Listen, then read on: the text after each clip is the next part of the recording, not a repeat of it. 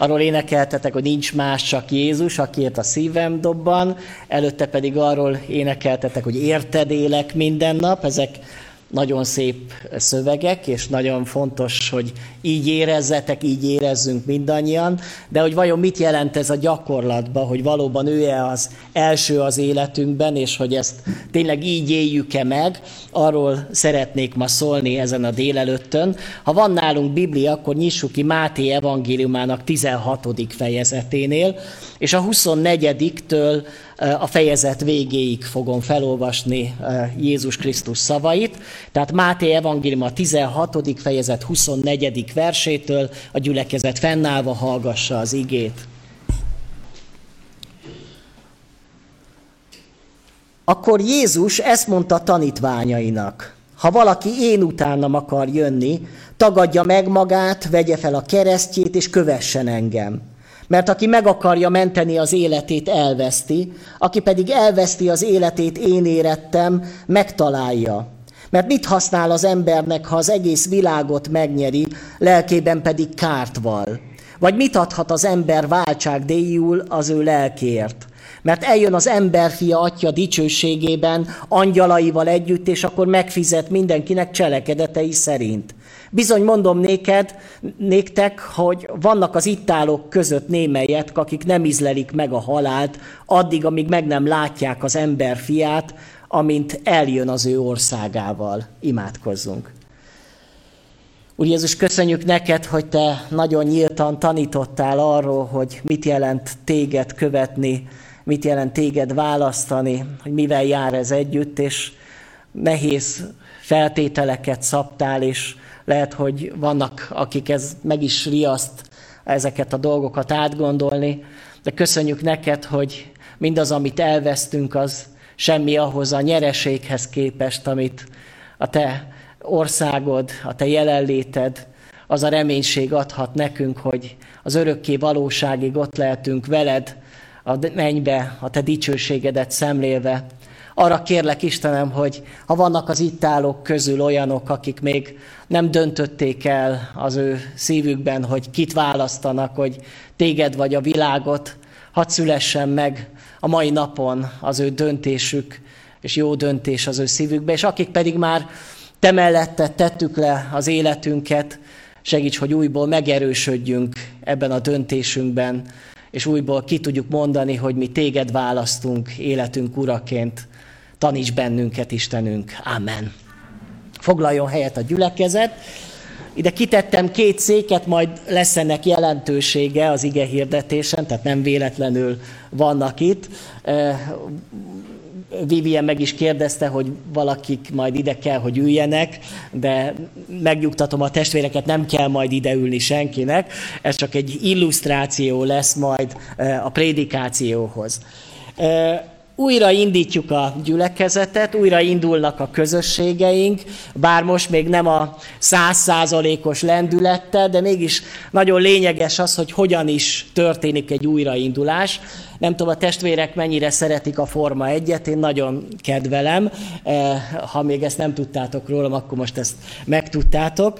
Eh, nem egy izgalmas dolog, mert sokszor csak köröznek körbe-körbe az autók, és eh, nagyon gyorsak, de amit viszont én számomra jelent ez a, ez a sport, vagy amit úgy e, megértettem belőle, igazán férfias sport, hogy nem mindegy az, hogy milyen rajtot vesz az ember élete. Sok minden a, a rajtnál dől el, hogy e, hogyan ragadják meg az autók azt a, azt a pillanatot, amikor el lehet indulni.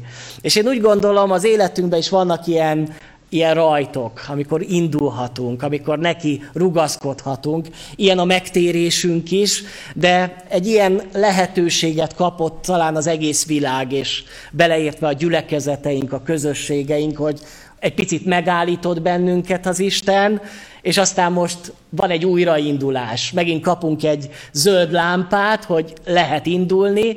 Vajon elkapjuk-e a rajtot, vagy bealszunk, és úgy szépen lassan talán próbálunk fölpörögni, de én azt gondolom, hogy lényeges, hogy egy közösség, egy gyülekezet, de a személyes életünkben is hogyan kapjuk el ezt a pillanatot, amikor kaptunk egy esélyt arra, hogy újraindítsuk a, a személyes életünket, akár a közösségeinknek az életét, hogy teljes erőbedobással elkezdjük tervezni a jövőt, a programjainkat, vagy, vagy éppen annyira megszoktuk már azt a lassú tempót, vagy azt, hogy éppenséggel nem jövünk el az imaházba, nem kell igazából szolgálatokra készülni, hogy ebbe úgymond belealszunk. Én azt remélem, hogy a gyülekezet tud egy jó rajtot venni.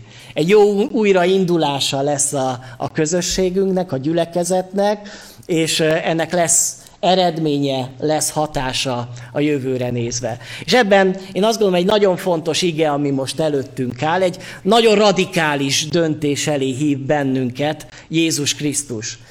Alapvetően kétféle keresztény él a világban, Persze lehetne árnyalni ezeket a dolgokat, de a két véglet alapvetően a, a, az a hiteles keresztény, aki odaszánja az életét a Krisztus követésének, a másik pedig próbál valahol egy olyan keresztény életet élni, amelyik már nem a világban van, de azért annyira nem viszi túlzásba a hívő életet. És azért raktam ide ezt a két széket, mert hogy Jézus egy olyan radikális döntésre hívta a hallgatóit, hogy nem lehet a kettő életet összemosni. Vagy Krisztust választom az életembe, és követem őt azokkal a feltételekkel, amiket ő szabott számunkra, vagy akkor a világot választom, akkor viszont semmi közöm nincsen a Krisztushoz. És olyan létezés, vagy olyan élet nincsen, amelyik megpróbál a két szék között valahol úgy lavírozni, és akkor ugye a két szék között ugye pad alá esünk, e, és akkor a földön maradunk. Tehát ezt az életet, hogyha megpróbálod te így élni, hogy egy picit a világ is, egy picit Krisztus is, akkor szeretném neked elmondani, hogy ez nem fog működni hanem vagy választod Krisztust, vagy választod a világot. Nagyon érdekes, hogy Jézus nem megtérésre hívta az embereket. Én ezt így kerestem a evangéliumokban, hogy hol hívta úgymond megtérésre az embereket. Az apostolok cselekedeteiben ott már megtérésre hívják az embereket, de Jézus ő azt a kifejezést használta, amikor elhívta az embereket, hogy kövess engem. És lehet, hogy számunkra ez a kettő, a megtérés és a követés, az nem ugyanazt jelenti a mi fejünkbe. Vannak olyanok, akik azt mondják, hogy én megtértem, de azért nem vagyok Jézus követője. Tehát annyira azért nem szélsőséges az én, radikális az én gondolkodásom. Hogy a követés az valami magasabb szintű, vagy egy olyan keresztényeknek való, akik mondjuk már teológiát végeztek, vagy lelkipásztorok, vagy teljes idejű szolgálatra határozták el magukat. Netán mondjuk Jézus igazából az csak a tanítványoknak címezte, akiknek tényleg ilyen radikális döntést kellett hozni az életükbe, de nem minden emberre vonatkozik. Én úgy gondolom, hogy Jézus nem csak a tanítványokat, azt a tizenkettőt hívta arra, hogy kövessék őt, hiszen a Bibliából látjuk, hogy másokat is úgy szólított meg, hogy kövess engem, és bennünket is arra hívott el Jézus Krisztus, amikor megszólított bennünket az életünknek valamikor, valamilyen időpontjában, hogy legyél az én követőm, hogy kövess engem. Nagyon gyakran bennünk van az a szándék, hogy úgy szeretnénk, hogy sokan legyünk hogy telve legyenek az imaházaink, és, és hogy, hogy, hogy hogy végre ne csak néhány ember legyen, aki a gyülekezethez tartozik. És hajlamosak arra közösségek, különösen a mai világban, hogy ezt olyan módon érjék el, hogy egyre kevesebb feltételt kötnek ahhoz, hogy, hogy ki lehet Jézus Krisztus követője. Ma már nem kérik azt, hogy igen, akkor térjél meg, vagy legyen szent életed, hanem a lényeg az, hogy csatlakozzál hozzánk, vegyél részt az alkalmainkon, nem kell a bűnöket elhagyni az életedből, mert Isten úgy is szeret téged, mert Istennek nagy az ő kegyelme, és egyre kevesebb és egyre kevesebb feltétel, és ez azt is eredményezi, hogy egyfajta nagy felhigulás a keresztény világban. Dietrich Bonhoeffer, talán hallották már a testvérek az ő nevét, ő írt egy könyvet a követésről, ez a cím a követés. Bonhoeffer egyébként a náci Németországban úgymond mártírrá vált, tehát meghalt, őt kivégezték, olyan módon, hogy szembe mert állni Hitler hatalmával és az ő ideológiájával szembe, és ezért zárták őt börtönbe, és ezért halt meg ő. És ő írta azt a könyvet, hogy a Krisztus követése az nem olyan dolog, ami, ami túl olcsó lenne. Mert hogy az olcsó kegyelem, a megbocsátás hirdetése bűnbánat nélkül, keressék gyülekezet gyülekezetépítés nélkül, úrvacsora a bűnök megvallása nélkül, feloldás személyes bűnbána, bűnvallás nélkül, az olcsó kegyelem, kegyelem Jézus követése nélkül, kegyelem kereszt nélkül, kegyelem az élő emberélet Jézus Krisztus nélkül. Ilyen az olcsó kegyelem. Azt, amit felkínálnak, hogy néhány evangélista, hogy aki szeretné most Jézust a szívébe fogadni, tegye föl a kezét. És ez a mozdulat már elég ahhoz, hogy azt mondjuk neki, hogy te már most megtértél, Isten gyermeke vagy. Anélkül, hogy mondjuk lett volna egy igazi bűnbánat, egy életváltozás, egy radikális döntés az életbe. Jézus Krisztus nem ezt az evangéliumot hirdette, hanem egy radikálisabb evangéliumot, és nekünk ezt a úgymond radikális evangéliumot kell képviselnünk a gyülekezetben is. Minden ember követ valakit, és nem csak mi keresztények vagyunk, hogy követjük Jézust, hanem minden ember valakit követ. Valahogy így vagyunk teremtve, hogy szeretnénk magunk előtt példaképeket látni. A közösségi médiában is ismert ez a kifejezés, hogy követés akiket belájkolunk, vagy akiket ismerősként bejelölünk, azokat szeretnénk követni. Hogy miket oszt meg az életéből, hogyan gondolkodik, hogyan érez, valakiket követünk. Valakik példák előttünk az életünkben. Önmagában a, a tanulás is egy követési folyamat, ahogy a gyermek megpróbálja leutánozni azt, amit a szüleitől lát. És amit, a, amit lát, azt próbálja ugyanúgy csinálja, vagy sikerül, általában nem, de, de ha elég jól gyakorolja, akkor előbb-utóbb ő is majd megtanul bizonyos dolgokat, akár beszélni is. Hát beszélni is úgy tanulunk meg, hogy követjük a példát. Tehát próbáljuk próbálja kiejteni azokat a szavakat a kisgyerek, amit a, a szüleitől hall. Először nem jól sikerül neki, de később elég jól felismerhetővé válnak azok a szavak. De későbbiekben is követünk példákat, vannak, akik mondjuk ilyen sztárokat követnek, szeretik olvasni az emberek a sztárok életéről a történeteket, vagy akár a televízióba is azokat a, celeb magazinokat, ahol beszélnek arról, hogy mit csinálnak azok az emberek, akiket fontosnak tartunk, hogy, hogy lássuk az életüket, mert hogy valahol szeretnénk hasonlóak lenni. A divat is egyfajta követés. Valahol bemutatják nekünk azt, hogy hogy kell öltözködni, milyen zenéket kell nekünk hallgatni, kedvelni, milyen könyveket kell olvasnunk ahhoz, hogy ne lógjunk ki a sorból. És milyen érdekes, hogy általában az emberek közízlése az hasonul a divathoz. Hogy ebben az évben most melyik színű ruha az, ami divatos. Nem tudom most ebben az évben mi lesz a divat, majd látjuk a fiatalok költözetéből, vagy éppen a, a mások költözetéből, mert így vagyunk valahol így, így, tá, így, így megalkotva, hogy, hogy nem akarunk kilógni a sorból. Vannak, akik ideológiákat követnek, követnek, akár ezek lehetnek politikai ideológiák is, vagy vallási ideológiák, vagy filozófiai ideológiák, amiket olvas könyveket az ember, megtetszik, és azt gondolja, hogy, hogy én is azonosulok ezekkel a gondolatokkal, ezekkel az eszmékkel.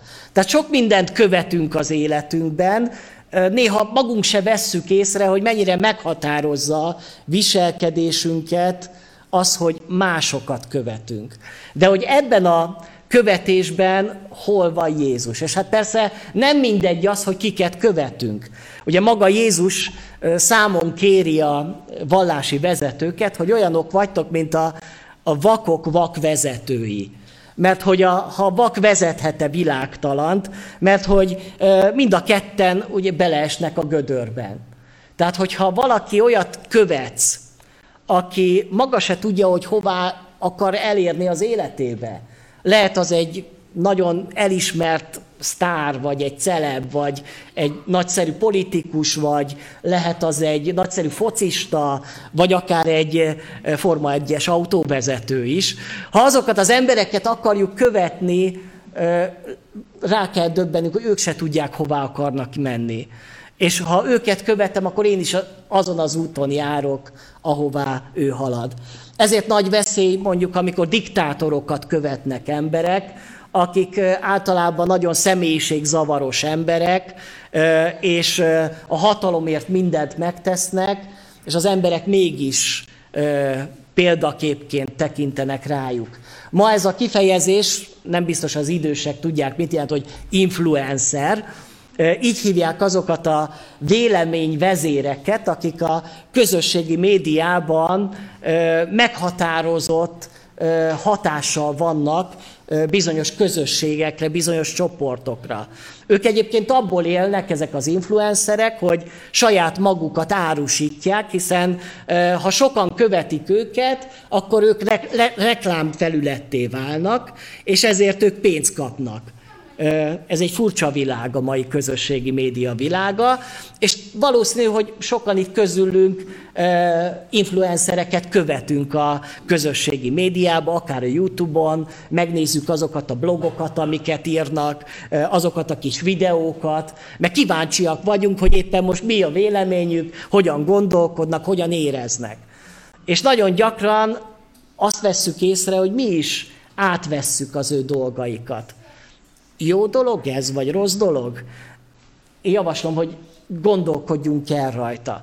És vannak ugye olyan szektavezetők, akiket követnek emberek, és sajnos kell, hogy lássuk a, a történelem során, hogy hány és hány szekta vezető vezette az egyébként jó szándékú, Isten kereső embereket valahol teljes tévútra.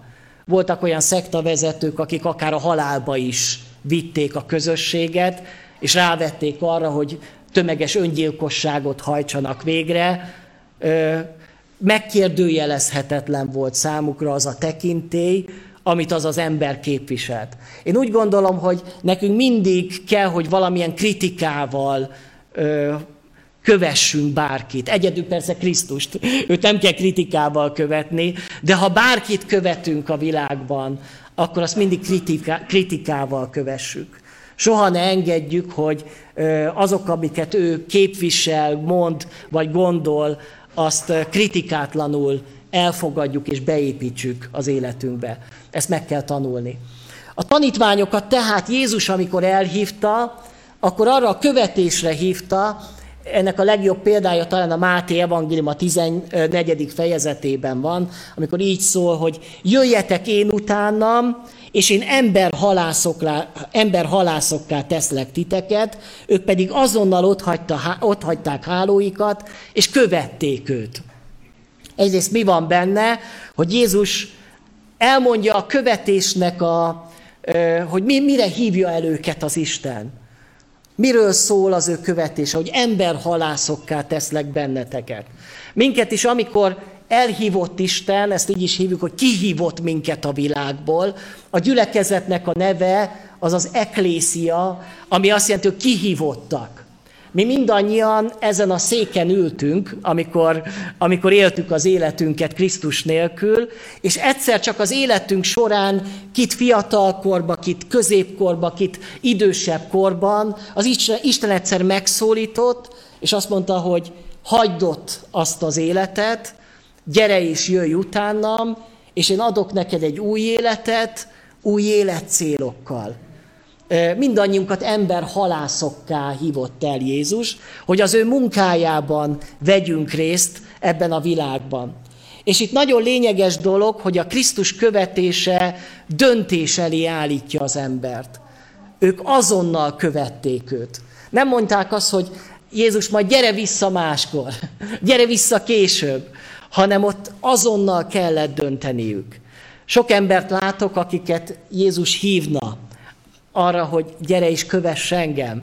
És ott gondolkodnak, hogy igen, jó lenne ez a dolog, de még nem vagyok rá kész, még, még, nem, még nem utáltam meg eléggé azt az életet, amit eddig éltem, és még ragaszkodok azokhoz a dolgaimhoz. Az igazi Krisztus követés azt jelenti, hogy kész vagyok azonnal követni őt, azonnal ott hagyni mindent, amit addig fontosnak tartottam. Mit jelent a gyakorlatban Krisztus követése? Azt mondja János Evangéliumák a 15. fejezetében, hogy példát adtam, 13. fejezetében, hogy példát adtam nektek, hogy ahogyan én, csele, én tettem, ti is úgy cselekedjetek. Tehát Jézus követése annyit jelent, hogy figyelem Jézus, amit tesz, amit csinál, és megpróbálom leutánozni. Persze nem mindent, hiszen például a keresztet, az ő keresztjét nem tudom leutánozni. Én nem tudok meghalni másokért a keresztre. Ebben nem tudom követni Jézust. Ő maga Jézus is mondja, hogy ahová most én megyek, oda nem tudtok jönni. Ez az én utam. Ide nem tudtok követni. Vannak dolgok viszont, ahová követnünk kell Jézust, és ezeket a dolgokat kell meglátnunk, és ezekben a dolgokban kell gyakorolnunk magunkat. Az a kifejezés, amit ott Jézus Krisztus használ, az a, a pedagógiából vett kifejezés, ahogyan talán mindannyian emlékszünk erre a kis író táblára, ahogyan megtanultunk betűket írni. Emlékeztek még rá? Nekem néha, hogy halványan úgy beugrik az, hogy volt fölírva mondjuk egy A betű, és akkor elkezdtük úgy írogatni gyerekként, hogy A betűket, és lehet, hogy több oldalon keresztül csak A betűket írtunk. Ma is így tanítják szerintem az iskolába az írást, hogy, hogy, hogy le kell másolni azt a dolgot, és addig másolom, még egyszer nagyjából olyan nem lesz, mint a, mint a minta. És körülbelül ugyanezt jelenti a Krisztus követése is, hogy látom azt a példát magam előtt, aki Krisztus, és én megpróbálom lemásolni. És aztán először azt fogom tapasztalni, hogy inkább ilyen kis ákombákom lesz belőle. Még nem teljesen olyan, mint amilyen, amilyen a Krisztus, de megpróbálom újból. És ahogyan egyre inkább telik az idő, egyre inkább formál engem az Isten, egyre inkább hasonlít már azért Krisztushoz az én életem. És ezt akarja Jézus az ő követésével, hogy kövessetek engem, és a követés során majd egyre inkább formálódik, alakulati életetek. És ezt azért jól látjuk Péternek az életében, akinek volt két elhívása. Először, mikor elhívja a hálóktól, aztán feltámadás után ugyanúgy a hálóktól, az üres hálóktól hívja, hogy ez most nem sikerült az első, akkor kezdjük újból. Akkor próbáljuk meg másodszor. Kövess engem. És a követés az nem csak annyit jelent, hogy megyek utánad, hanem feladatokat bíz rá, legeltesd az én bárányaimat, őrizd az én juhaimat. Jézus Krisztus így hív el bennünket is, hogy feladatokat akar ránk bízni.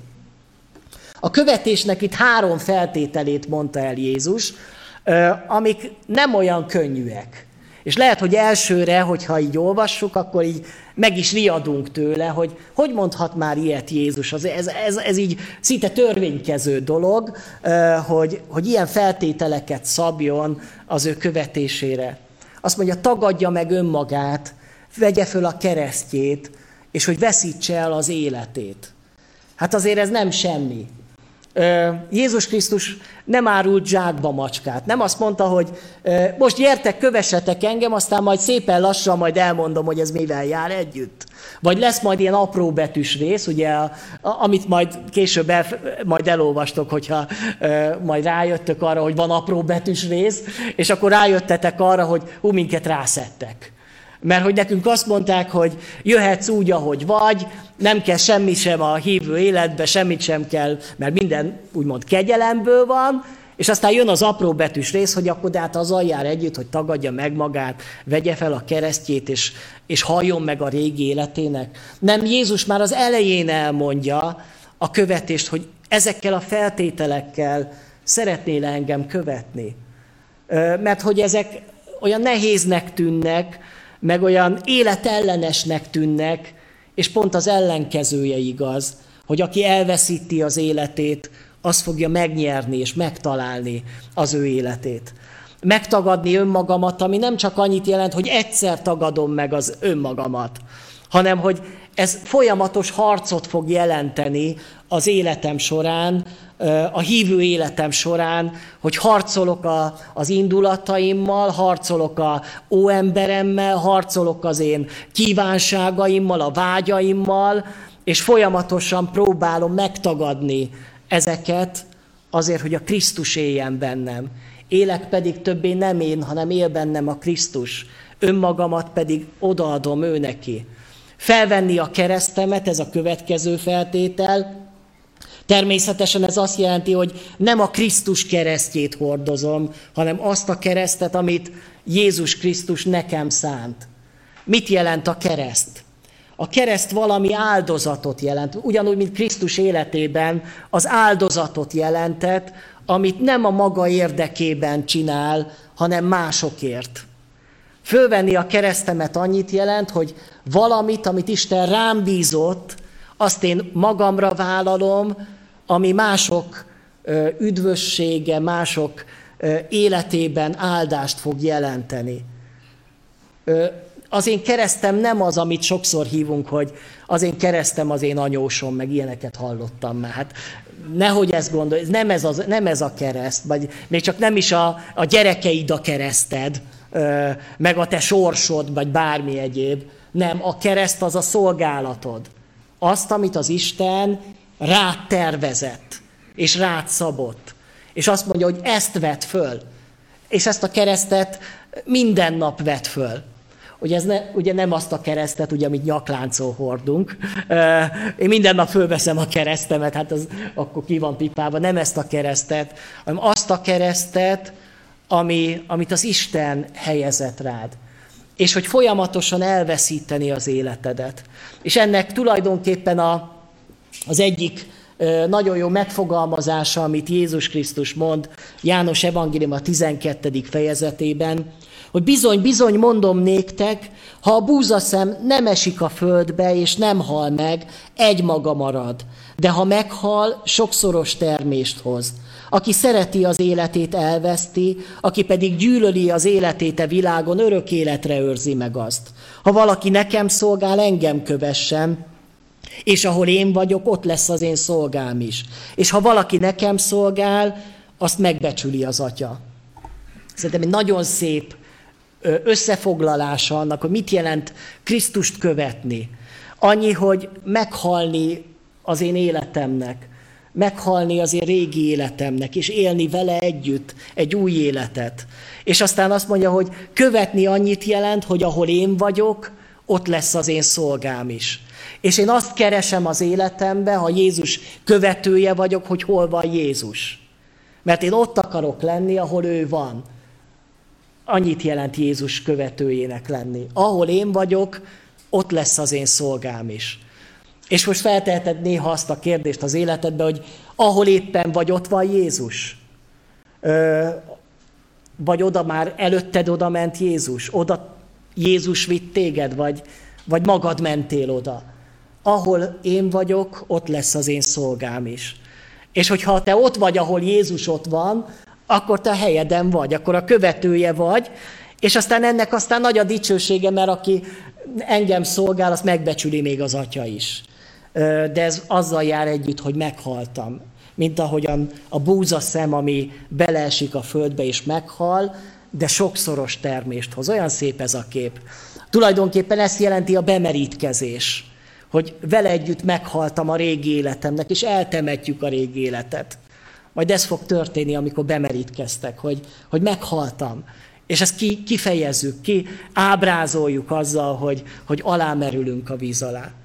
És az új élet pedig egy gyümölcsöző élet lesz. Mert a régi életed az nem lehet gyümölcstermő élet. Ha nem halsz meg önmagadnak, akkor nem hozol sok termést, akkor csak magadba maradsz. Ha képes vagy odaadni teljesen az életedet Isten kezébe, akkor elkezd gyümölcstermővé válni az. Hát kétféle kereszthordozás van, ezeket a karikatúrákat én találtam, de nagyon jó kifejezi. Az egyik ilyen túl pici keresztet akar hordozni, ugye? Tehát ilyen könnyű keresztet akar hordozni, hát a másik szerencsétlen pedig olyan nagy keresztet talált magának, hogy teljesen beleroppan. És én azt gondolom, hogy egyik sem jó, és mind a kettő valahol a véglet, ami egyik sem az a kereszt, amit a, amit a Krisztus akar, hogy hordozzál az életedbe. Én azt gondolom, hogy, hogy ő nem akarja, hogy ilyen pici keresztet hordoz. Hogy, hogy te megválaszt, hogy ó, hát én nekem úgy elég az, hogy mit tudom én, havonta egyszer elmegyek az imaházba, azzal ki van pipába, ennyi kereszt úgy belefér az életembe. Azt mondja Jézus, hogy ez, ez nem ez. Én többet akarok, többet várok, többet szeretnék belőled. Kész vagy-e arra, hogy, hogy többet vállalj értem? Ugyanakkor a másik pedig mindent szeretne, ő az, aki minden szolgálatot el szeretne látni a gyülekezetbe, és rájön arra, hogy erre képtelen vagyok, és beleroppan, és, és belefárad, és kiég. Mert az Isten azt nem akarja, hogy te kiégjél a szolgálatba, hanem csak annyit fog rád helyezni, amit még tudsz vinni, és ami, amiben magad is örömödet fogod látni, és, és az hasznossá tud lenni, és hosszú távon tudod csinálni. Tehát meg kell találnod azt a keresztet, amit, amit Isten rád helyez. És én azt gondolom, ez mindenkinél más és más. Mert mindenkinek a maga keresztjét kell hordozni, nem a másikét. Voltak emberek, akik szerették volna követni Jézust, de nem voltak rá készen. A Lukács evangéliumában olvassuk ezt a történetet a kilencedik fejezetben, hogy amikor mentek az úton, valaki ezt mondta neki, követlek akárhová mégy. Jézus azonban így felelt, a rókáknak barlangjuk van, az égi madaraknak fészkük, de az emberfiának nincs hová fejét lehajtania. Egy másikhoz pedig így szólt, kövess engem. De ő azt kérte, uram, enged, hogy az előbb elmenjek és eltemessem apámat. Jézus így válaszolt, hadd temessék el a halottak a halottaikat, te pedig menj el és hirdesd az Isten országát. Egy másik is ezt mondta, követlek, uram, de előbb engedd meg, hogy búcsút vegyem, vegyek házam népétől. Jézus pedig így felelt, aki eke szarvára teszi a kezét, és hátra tekint, nem alkalmas az Isten országára. Tehát három ember, aki akarta volna Jézust követni, de valami miatt megijedtek és meghátráltak. Ugye az első azt mondja, hogy követlek akárhová mégy, ugye milyen szépen szól ez, hogy akárhová, és nem gondolta át, hogy ez valóban mivel jár együtt, és akkor Jézus azt mondja neki, hogy úgy is követsz engem, hogy az ember fiának nincs hová lehajtani a fejét. És az már egy kicsit megrettent ettől a dologtól. A másik pedig követlek téged, de előbb eltemetem az apámat. És hogy belegondolunk, akkor ezzel most mi a baj? Mert hogy azért az embernek csak el kéne temetni az édesapját, de itt a probléma azzal van, hogy az édesapja még nem halt akkor még meg. Mert a görög szövegből kiderül, hogy itt arról van szó, hogy azt az édesapámat temessem el, aki most még él, de majd a halála után szívesen követlek téged. Értitek? Így egészen más olvasni ezt a szöveget. Hogy nem az ellen van Jézus, hogy eltemessük a, a, a, az elhunytainkat, hanem az ellen, hogy te nem szabjad meg azt, hogy, hogy na majd, ha meghal az apám, mert ő visszahúz engem, de majd utána majd szívesen. Mert az sem biztos, hogy ő fog előbb meghalni, és nem te. Nem, nem vagy alkalmas, hogyha feltételekhez kötöd, hogy mikor fogod követni Jézust. Hányszor hallottam, hogy ha majd öreg leszek, ha majd ezt és ezt már meg elértem az életembe, akkor majd megtérek. És nem biztos, hogy akkor meg fogsz térni. Ha most az Isten szavát hallod, akkor, akkor most kövesd őt azonnal. A harmadikkal ugye azról van szó, hogy hazamegyek elbúcsúzni a családomtól, ott annak az esélye van, hogy a családja majd lebeszéli Krisztus követéséről. Ne engedd meg, hogy mások lebeszéljenek rólad arról, hogy te Krisztus követője légy. És hány és hány ember fordult vissza azért a Krisztus követésében, mert mások úgymond lebeszélték róla, vagy mások hatással voltak rá. Tehát ne halogass, ne keres kifogásokat, hanem köves engem. Aztán voltak olyanok, akik elindultak Krisztus követésében, de közben megfutamodtak. És sajnos lehet látni a gyülekezetekben is, hogy vannak emberek, akik megtérnek, bemerítkeznek, aztán eltelik öt év, eltelik tíz év, és elkerülnek a gyülekezettől, elkerülnek a közösségtől, és újból úgy élnek, mintha nem is ismerték volna egyáltalán Krisztust. Hogy van ez? Miért futamodik meg? Miért akad meg az élete? Ott van a gazdag ifjú, aki azt mondja, hogy szeretnélek téged követni Jézus, de amikor hallja a feltételeket, hogy add el mindenedet, és osszét szét a szegényeknek, ez túl sok volt neki, és azt mondja, hogy erre nem vagyok képes, azt nem akarom megtenni. És szomorúan ott hagyja Jézust. Ott van Démász, aki nem a áramszolgáltató, hanem egy olyan ember, akit így hívtak, és őről azt olvassuk a, a Timóteushoz írt levélben, hogy mert Démász elhagyott engem, mivel ehhez a világhoz ragaszkodott, és elment Tesszalonikába, Kresszen pedig Galiciába, Titus pedig Dalmáciába. Tehát volt egy olyan tanítványa, olyan munkatársa Pálapostolnak, akit, akit úgy hívtak, hogy Démász, és aki arra szánta az életét, hogy majd Pálapostól szolgálatában fog részt venni. És egy ideig ő is ezen a széken ült, a Krisztus követése széken ült. Követte Krisztust, és követte Pálapostolt. De egyszer csak arról olvasunk, hogy ragaszkodott a világhoz. Hogy újból visszakívánkozott a világba, újból beleszeretett a világba. Az eredeti görög szövegben úgy is van írva, hogy beleszeretett a világra, világba.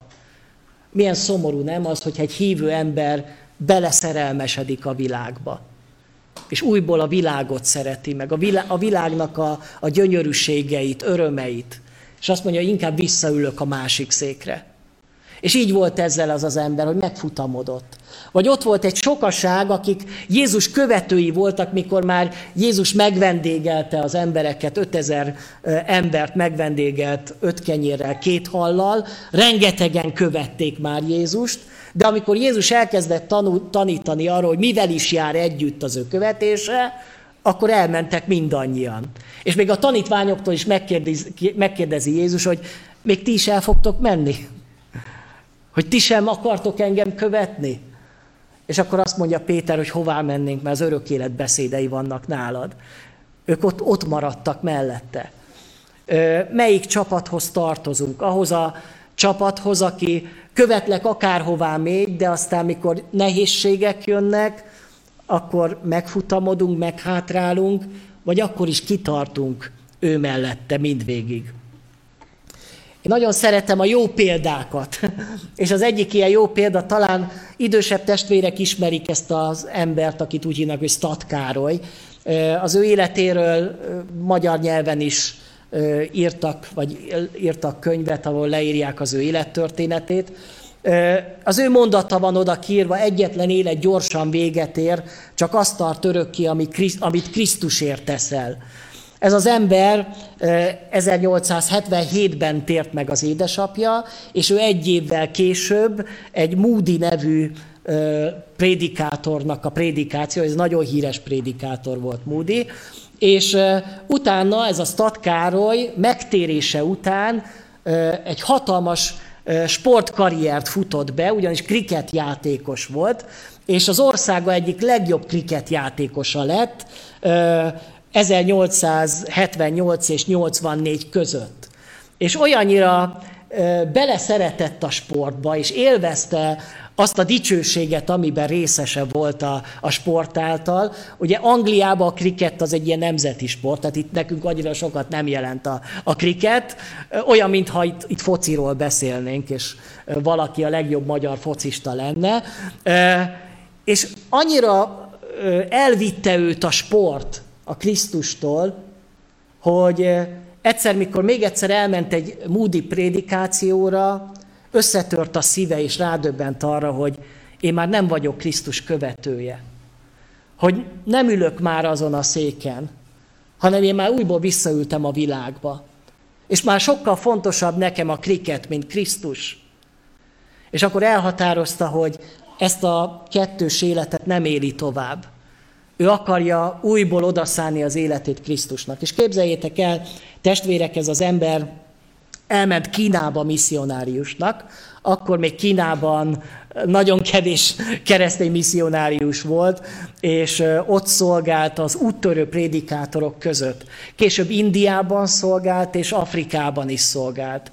Remek prédikátor volt, és, és nagyszerű evangélista volt, aki által rengeteg ember megtért. És az életét oda tette, elhagyta a krikettet, azért, mert neki az az akadály volt a Krisztus követésébe. Pedig biztos, hogy nagy sikereket élhetett volna el. És ő írt egy kis prédikációt, aminek az a címe, hogy csokoládé vitéz. Olyan furcsán hangzik, igaz? Ami, ami tulajdonképpen a saját magáról is szól, meg a, a keresztényekről. És ebben úgy fogalmaz Stat Károly, ebben a csokoládai vitézben, hogy minden igazi katona hős. A hősiesség nélküli katona csokoládévitéz. És itt értsük jól ezt a példát, ő azt mondta, hogy a hívő emberek hősök, akiket arra hívott el az Isten, hogy Isten katonái legyenek, akik az Isten harcába részt vesznek, és ö, ö, meghódítanak városokat, és meghódítanak ö, akár nemzeteket Krisztusnak, de az a keresztény, amelyik nem Krisztus harcosa, az csak egy csokoládévitéz. És uh, uh, itt arról beszél, hogy milyen a csokoládé keresztény. A csokoládé keresztények a vízben feloldódnak, elolvadnak, ha tüzet szimatolnak. Édességek ők, ők bombonok, nyalókák, életüket üvegtába vagy kartondobozba élik le, egyenként puha védőrétekbe burkolva, fodros kis fehér papírba csomagolva, amely megtartja a féltve őrzött finom szerkezetüket. Ilyen a csokoládé keresztények élete, ilyen kis finom kis bombonok, ugye? Akik megsértődnek, hogyha valaki valami olyasmit mond nekik. Értitek? Vajon kik vagyunk mi? Hősök, harcosok, vagy csokoládé vitézek? Mire hívott el bennünket a, a Krisztus? De ugye ki képes arra, hogy Krisztust kövesse? Én azt gondolom, hogy önmagunktól erre képtelenek vagyunk. Minden porcikám ellene van annak, hogy én ezeket a feltételeket megcsináljam, hogy megtagadjam önmagamat, hogy minden nap fölvegyem a keresztemet. Minden porcikám ellene van, hogy én meghalljak önmagamnak. De mégis mi az, ami miatt mégis megteszem, vagy ami, amiért megteszi a hívő ember? Azért, mert hogy megízleltük, hogy jóságos az Isten hogy belekostoltunk az Isten mennyei világának a csodáiba. És az motivál bennünket, hogy ebből én még többet szeretnék látni. Még többet akarok én ebből megtapasztalni. És amikor minden más szenvedélynél sokkal nagyobb szenvedély az életemben az Isten iránti szeretetem. Hogy, hogy sokkal jobban szeretem őt mindennél és mindenkinél. És aztán megvan előttem az örök életnek a reménysége, a mennynek a dicsősége. Ezen a héten majd az áhítat igéit, ha olvassák a testvérek, akkor a, a mennyországról lesz majd szó, és a következő héten ünnepeljük majd a mennybe menetelnek az ünnepét, és csütörtökön tartunk is majd így Isten tiszteletet, a, ahol a mennyország lesz a téma. Fontos, hogy lássuk magunk előtt a mennynek a, a, dicsőségét és a vonzását. Hogy még ugyan itt vagyunk a Földön, és lehet, hogy nem akarunk most ebbe a pillanatban meghalni, és örülünk, hogy túléltük valahogy az elmúlt hónapokat.